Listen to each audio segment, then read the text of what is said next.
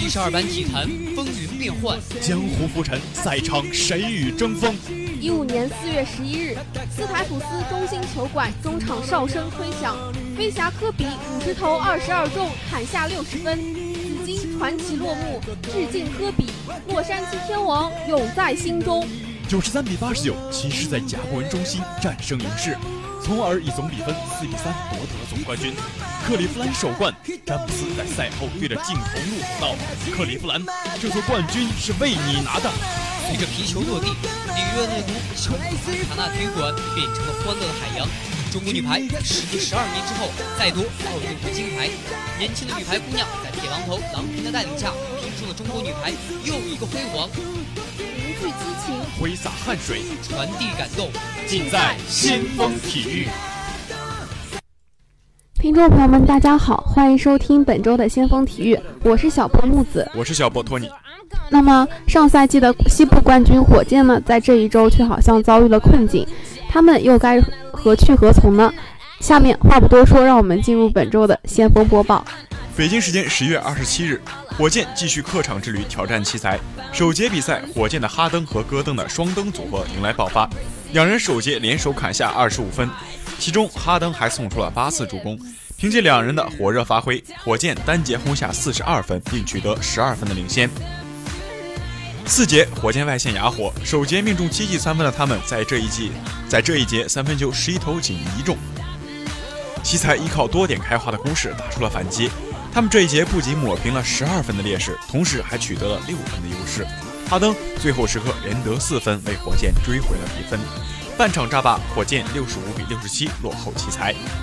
一边再战，哈登这一节继续疯狂砍分，末段不足三分钟的时间内连砍十三分，单节轰下十九分，帮助火箭队反超四分，结束了第三节。三节结束时，哈登已经砍下了四十四分。火箭双方火力对决。分差多次打平，悬念一直留到了最后。哈登助攻卡佩拉空接得分，将比赛拖入加时赛。然而加时赛中，火箭开局连续打铁和失误，奇才则在比尔和沃尔的带领下打出了一波八比一的开局，锁定了胜局。最终奇才一百三十五比一百三十一力克火箭，拿下比赛。北京时间十一月二十七日，今日森林狼客场挑战骑士。首节开始，汤普森连续得分，打出六比零攻击波。科温顿三分命中，为狼队稳住局势。随后，萨克斯顿连续得分，打平森林狼。暂停后，蒂格连拿六分扳平比分。汤普森压哨两分命中，骑士落后三分，结束首节。次节开始，狼队七比二打平骑士。随后，科温顿和沙利奇联手扩大领先优势，双方进攻焦灼。之后，胡德连拿七分，助骑士缩小分差至个位数。森林狼五十四比四十七领先骑士，结束上半场。下半场开始，科温顿三分命中，分差再次来到十分。骑士众将合力打平狼队。暂停后，维金斯不断取分，骑士也有奥斯曼和汤普森强打内线予以回应。节末，塞克斯顿二加一打成，骑士仅落后四分结束三节。末节决战，罗斯突然找回手感，带队。一波十一比三打平骑士之后，科沃尔连飙三分，再次将比分追至个位数。关键时刻，唐斯连拿四分。虽然森林狼连续吃到犯规，科沃尔三分保留悬念，但最终森林狼一百零二比九十五战胜骑士，有惊无险的迎来三连胜。接下来进入本周的先锋热点。上赛季的东部强队奇才队，在这个赛季好像进入了困境。而他们却把矛盾的中心指向了他们的当家球星沃尔和比尔。其他队中已无非卖品，但没有太多球队对他们的核心球员感兴趣。一位匿名的高管表示，吓退他们的不仅是沃尔、比尔、波特身背的大合同，他们失望的是这三人进步幅度太小了，尤其是沃尔。本赛季奇才本来被寄予厚望。但在同火火箭一战之前，奇才战绩只有七胜十二负，胜率连四成都不到，排在东部第十位。之前 ESPN 等媒体都报道称，奇才队中已经没有非卖品，沃尔、比尔等核心球员也可能被交易。但是，沃尔二零一九到二零赛季的年薪将达到三千七百万美元，到二零二二到二三赛季，他的年薪将达到四千六百八十七万美元。奇才很难将沃尔交易，波特本赛季年薪也达到两千六百万美元，而他只是一个三 D 型球员。本赛季表现还有了很大下滑，只有比尔交易价值很高，他本赛季年薪为两千五百四十三万美元，价码合理。之前 ESPN 做过一个评论，讨论奇才球员的交易价值，这其中交易价值最高的是比尔，沃尔在队内排名倒数。根据近期的交易留言看，比尔的确是最受欢迎的，但是并没有太多对沃尔、波特感兴趣。体育新闻采访了几位联盟高管，他们都表示，吓退他们的并非是沃尔、比尔、波特背负的大合同，而是他们几年在奇才所取得的进步实在是太小了。他们的进步幅度不是你想看到的。一位高管就此表示：“我不认为他们是坏孩子，但是他们自己一定也很沮丧。”比尔的确进步了，但他提升的只是个人实力，带给球队的帮助没有提升。波特很多地方做得不错，是出色的角色球员，但是过去三年他没有什么变化。如果他在其他球队，他本来可以更加出色。然后是沃尔，现在他已经跟不上联盟的风格和打法。他有九年学习如何投篮，但是他依然不会投篮。我不能去跟我的教练说。我们得到了一个不会投篮的首发控卫，更何况他一年要领走四千万美元。比尔的交易价值的确是很高，但考虑他的投射能力很适合这个时代，奇才更可能会留下他。波特也有交易价值，但奇才可能会被迫接下一份垃圾合同，还得送出一个选秀权。当被问及奇才哪个球员最容易被交易时，这位高管给出了莫里斯的答案。莫里斯在合同年，那些寻找全能内线的强队会很喜欢他，但是奇才可能会寻求用莫里斯换回首轮签，恐怕没有几支球队愿意牺牲一个首轮签换莫里斯几个月的使用权。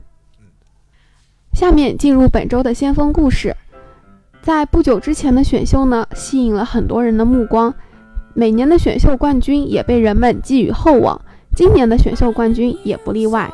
他就是安德烈·艾顿。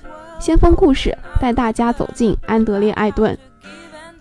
那天晚上，艾顿就像在乒乓球桌上一样，他完完全全地击败了探花东契奇。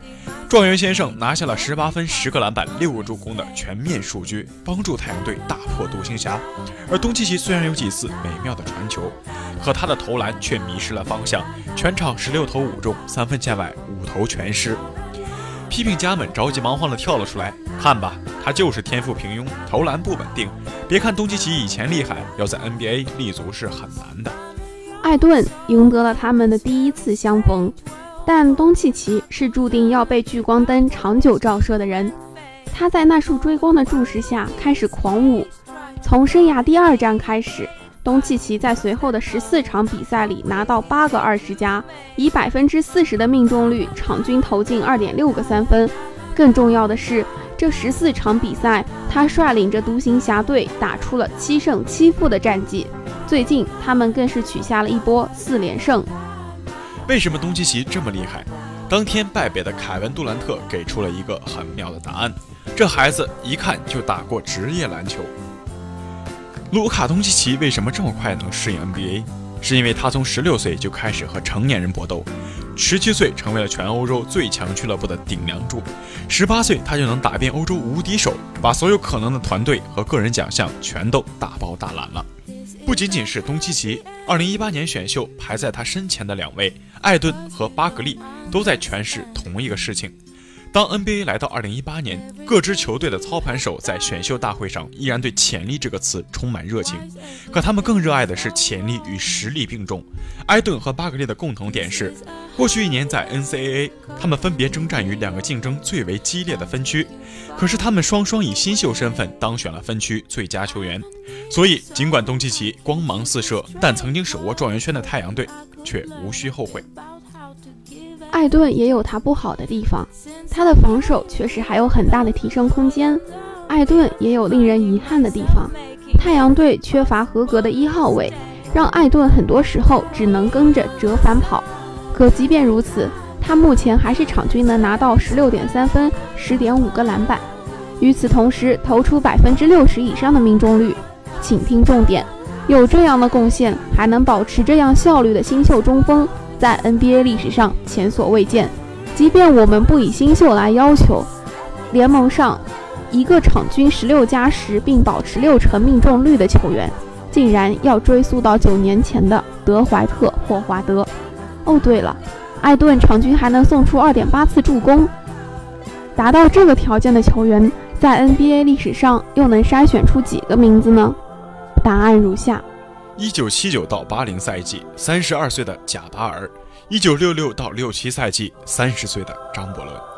不知道各位有没有意识到，在艾顿、东契奇的共同带领下，我们正在迎来奇妙的一届新秀。二零一八的新人们，尤其是这届高顺位新秀，竟然没有一个让人失望。让我们简单回顾一下 NBA 历史上最了不起的那几次选秀吧。一九八四年，奥拉朱旺和迈克尔乔丹杀入联盟，夹在他们之间的萨姆鲍维毁于伤病，按下不表。但第六顺位的梅尔文特尔平四个赛季后就飘落海外。第八顺位的兰卡斯特戈登在 NBA 场均五点六分，一辈子先发了六场比赛。一九九六年 NBA 成才率最高的一届选秀，可第十一顺位的中锋托德·福勒在联盟五年换了四支球队，带着场均三点七分、三点零个篮板离开了。二零零三年和刚刚过去的二零一七年，如各位所知，不得志的米利西奇、神秘的富尔茨都留下了无尽遗憾。好了，让我们回到故事的开始吧。每年 NBA 都会组织新秀们在一起拍照片，回答问题。照例，他们都会预测自己心中的最佳新秀是谁。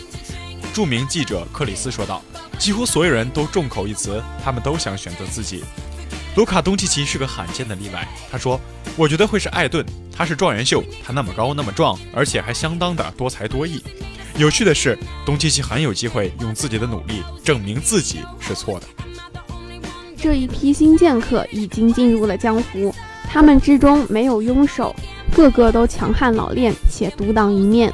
可这个世界未来将如何铭记这次选秀？正如人们提起1984，就要说起乔丹、奥拉朱旺；回忆起2003，就会涉及到勒布朗与安东尼。艾顿与东契奇必须写好又一段发生在状元与探花之间的传奇故事。二零一八届的选秀已经足够特别了，但是现在我们更好奇的是，我们即便不曾看走眼，但他们到底能有多亮眼呢？相信经过这次选秀脱颖而出的艾顿和东契奇，同样也不会让我们失望。我们期待他们能在赛场上给我们带来更好的表现。本周的先锋体育就到这儿，跟大家说再见了。我是小波木子，我是小波托尼，我们下周再见，再见。